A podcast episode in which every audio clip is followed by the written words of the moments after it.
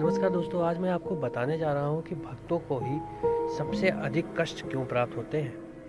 भगवान श्री कृष्ण के द्वारा एक कथा में यह वर्णित किया गया और उन्होंने इस कथा में यह बताया कि जो भक्त हैं हमारे, उन्हें क्यों सब, सर्वाधिक कष्ट मिलते हैं।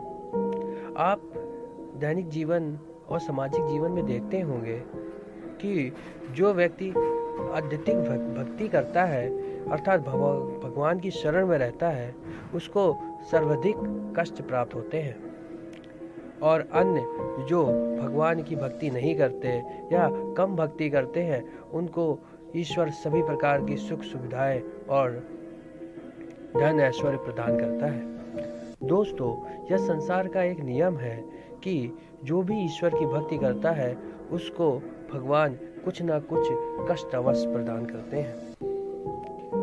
इस पर आधारित आज की हमारी कहानी है। सुनिएगा, आनंद लीजिएगा। दोस्तों, बात उस समय की है जब भगवान श्री कृष्ण और दाऊ सैर पर निकले थे और वह टहलते टहलते काफ़ी दूर निकल गए।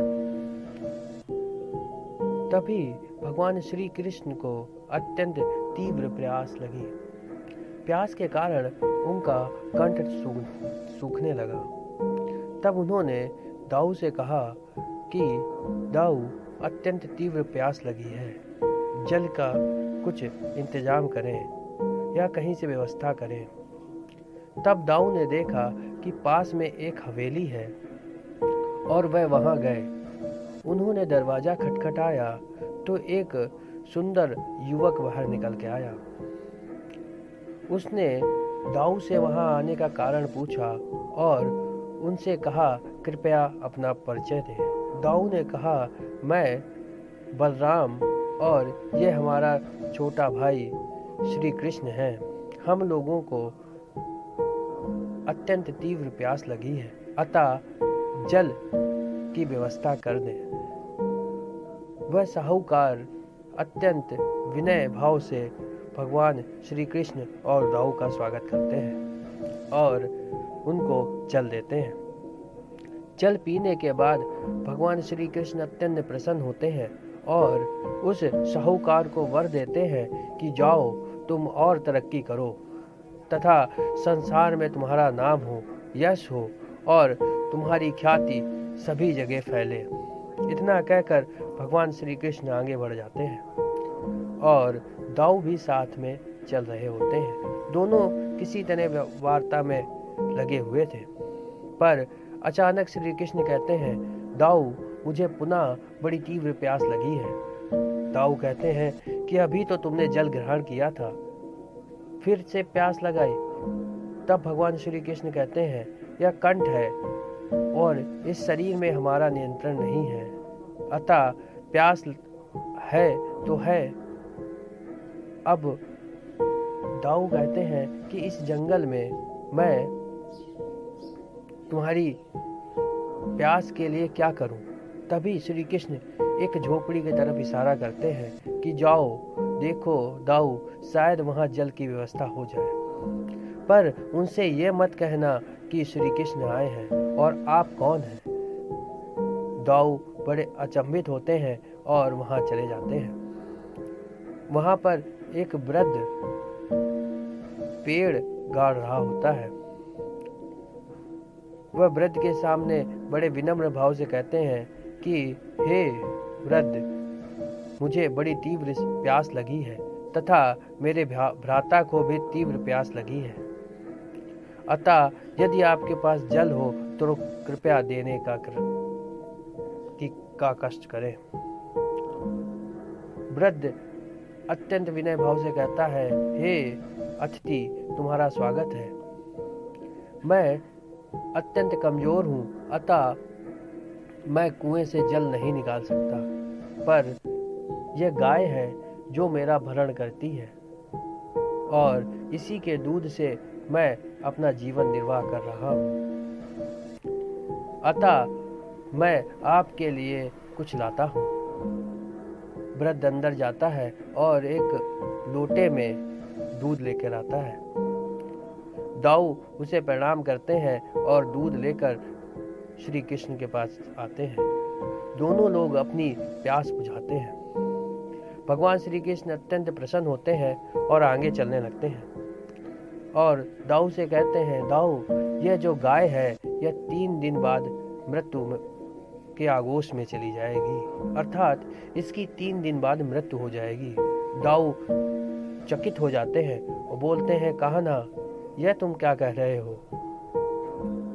जिसने तुम्हें जल दिया, उस, उसको तुमने सभी प्रकार के वर दिए, और जिसने तुम्हें अपना पूरा आहार अर्पित कर दिया, उसे तुम और कष्ट दे रहे हो? वह गाय ही उसका एक भोजन का साधन है। उसके बिना वह मृत्यु को प्राप्त हो जाएगा। तभी श्री कृष्ण कहते हैं कि दाऊ, यह जो गाय है यह मेरे द्वारा ही भेजी गई है। यह हमारा एक परम भक्त है। पर इस समय यह गाय के मोह में फंस गया है, जिस कारण यह वैकुंठ नहीं जा पा रहा है। और इसकी मैं भी उतनी ही व्याकुलता से इंतज़ार कर रहा हूँ, जितना यह मेरा। अतः और मैं चाहता हूँ कि मेरे सभी भक्त मुझे ही प्राप्त हो और वह जन्म मृत्यु के बंधनों से सदैव के लिए मुक्त हो जाएँ। उनको यह कष्ट इसी कारण मिलता है कि वह पुनः कष्ट भोगने के लिए इस मृत्यु लोक में न अवतरित हो ऐसा नहीं है कि यदि कोई भक्त रोता है तो अश्रु मेरे भी आँखों में आते हैं पर मैं उनकी सहायता के लिए हमेशा तत्पर रहता हूँ। वह मेरा ही हाथ पकड़कर चलते हैं, पर कष्टों का जो नियम है, उसको मैं नहीं टाल सकता।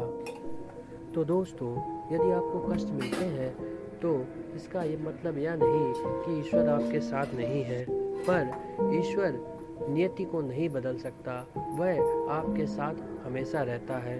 धन्यवाद दोस्तों, बने रहें हमारे साथ और हमारे चैनल को अभी से अभी ज़्यादा शेयर करें, सब्सक्राइब करें और हमें कमेंट करके ज़रूर बताएँ कि आपको हमारा पोस्ट कार्ड कैसा लगता है। धन्यवाद। नमस्कार दोस्तों, आज मैं आपको बताने जा रहा हूँ कि भक्तों को ही सबसे अधिक कष्ट क्यों प्राप्त होते हैं? भगवान श्री कृष्ण के द्वारा एक कथा में यह वर्णित किया गया। और उन्होंने इस कथा में यह बताया कि जो भक्त हैं हमारे, उन्हें क्यों सब, सर्वाधिक कष्ट मिलते हैं? आप दैनिक जीवन और सामाजिक जीवन में देखते होंगे कि जो व्यक्ति अत्यधिक भक्ति करता है, अर्थात भगवान की शरण में रहता है, उसको सर्वाधिक कष्ट प्राप्त होते हैं।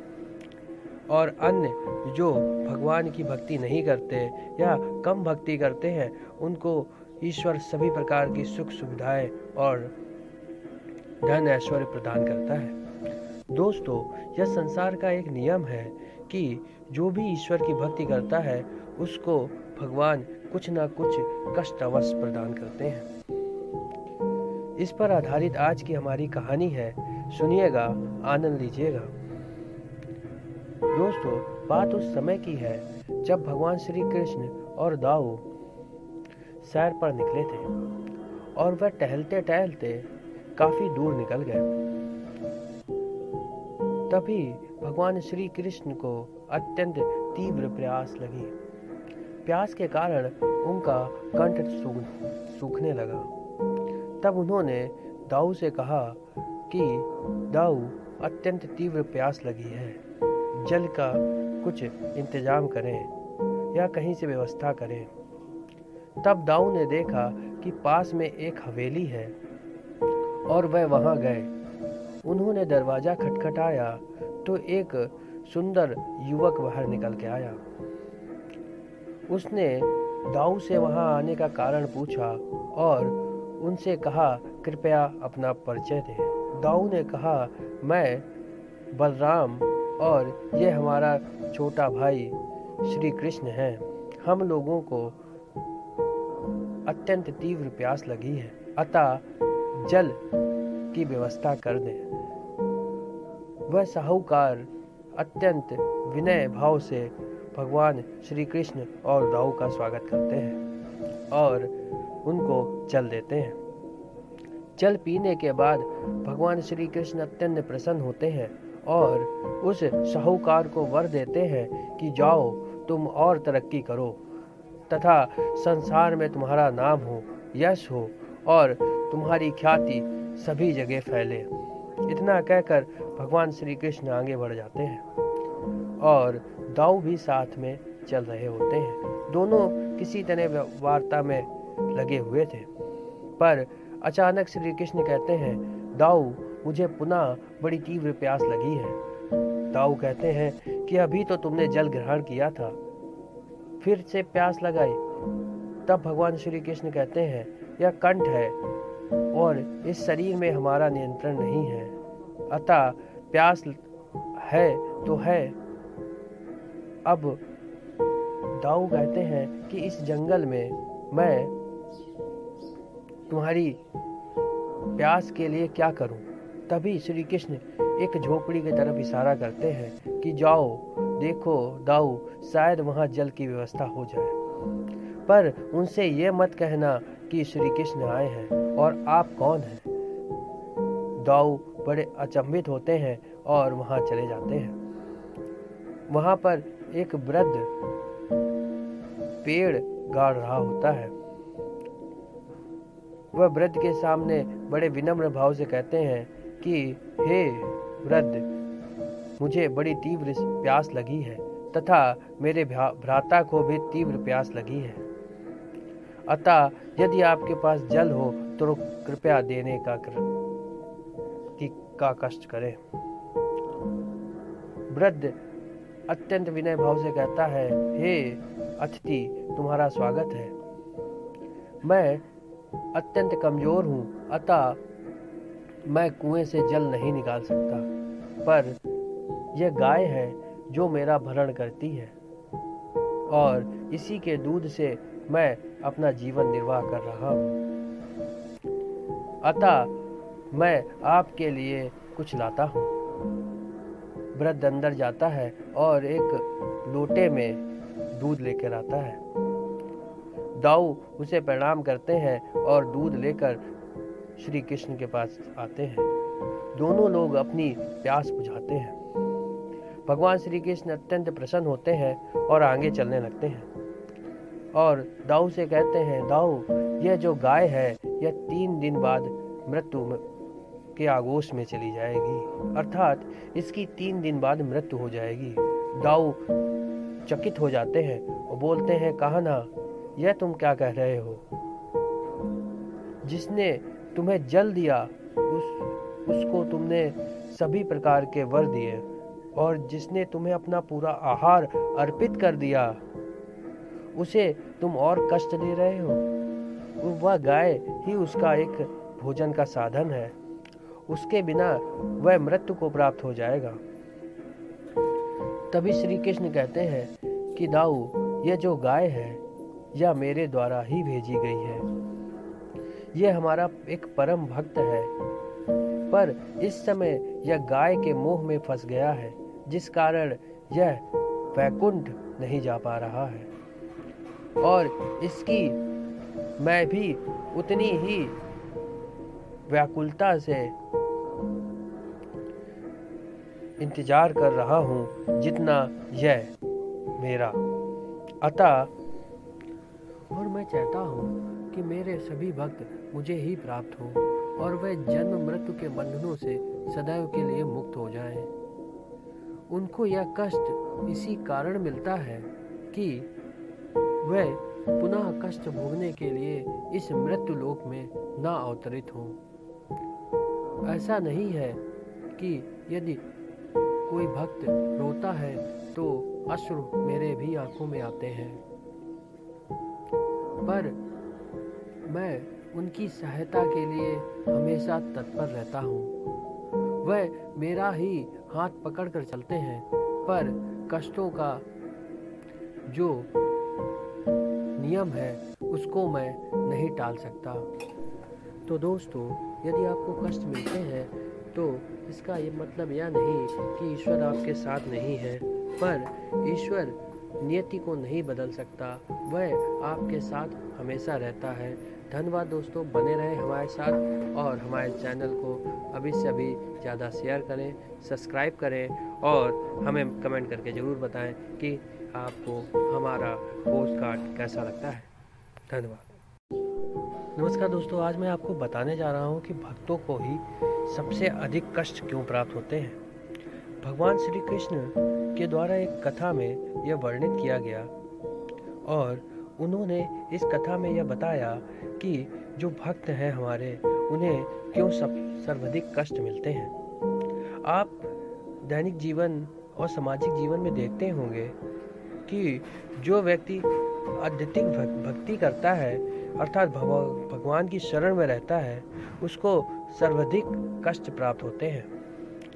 और अन्य जो भगवान की भक्ति नहीं करते या कम भक्ति करते हैं, उनको ईश्वर सभी प्रकार की सुख सुविधाएँ और धन ऐश्वर्य प्रदान करता है।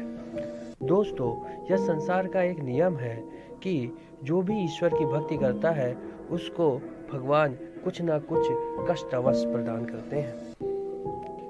इस पर आधारित आज की हमारी कहानी है। सुनिएगा, आनंद लीजिएगा। दोस्तों, बात उस समय की है जब भगवान श्री कृष्ण और दाऊ सैर पर निकले थे और वह टहलते टहलते काफ़ी दूर निकल गए। तभी भगवान श्री कृष्ण को अत्यंत तीव्र प्यास लगी। प्यास के कारण उनका कंठ सूखने लगा। तब उन्होंने दाऊ से कहा कि, दाऊ, अत्यंत तीव्र प्यास लगी है। जल का कुछ इंतज़ाम करें या कहीं से व्यवस्था करें। तब दाऊ ने देखा कि पास में एक हवेली है और वह वहाँ गए। उन्होंने दरवाज़ा खटखटाया तो एक सुंदर युवक बाहर निकल के आया। उसने दाऊ से वहाँ आने का कारण पूछा और उनसे कहा, कृपया अपना परिचय दें। दाऊ ने कहा, मैं बलराम और ये हमारा छोटा भाई श्री कृष्ण है। हम लोगों को अत्यंत तीव्र प्यास लगी है। अतः जल की व्यवस्था कर दें। वह साहूकार अत्यंत विनय भाव से भगवान श्री कृष्ण और दाऊ का स्वागत करते हैं और उनको जल देते हैं। जल पीने के बाद भगवान श्री कृष्ण अत्यंत प्रसन्न होते हैं और उस साहूकार को वर देते हैं कि जाओ, तुम और तरक्की करो। तथा संसार में तुम्हारा नाम हो, यश हो, और तुम्हारी ख्याति सभी जगह फैले। इतना कहकर भगवान श्री कृष्ण आगे बढ़ जाते हैं और दाऊ भी साथ में चल रहे होते हैं। दोनों किसी तरह वार्ता में लगे हुए थे। पर अचानक श्री कृष्ण कहते हैं, दाऊ, मुझे पुनः बड़ी तीव्र प्यास लगी है। दाऊ कहते हैं कि, अभी तो तुमने जल ग्रहण किया था। फिर से प्यास लगाई तब भगवान श्री कृष्ण कहते हैं, यह कंठ है और इस शरीर में हमारा नियंत्रण नहीं है।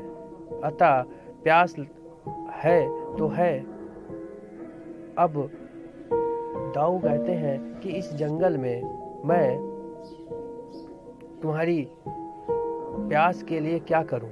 तभी श्री कृष्ण एक झोपड़ी की तरफ़ इशारा करते हैं कि जाओ, देखो दाऊ शायद वहाँ जल की व्यवस्था हो जाए।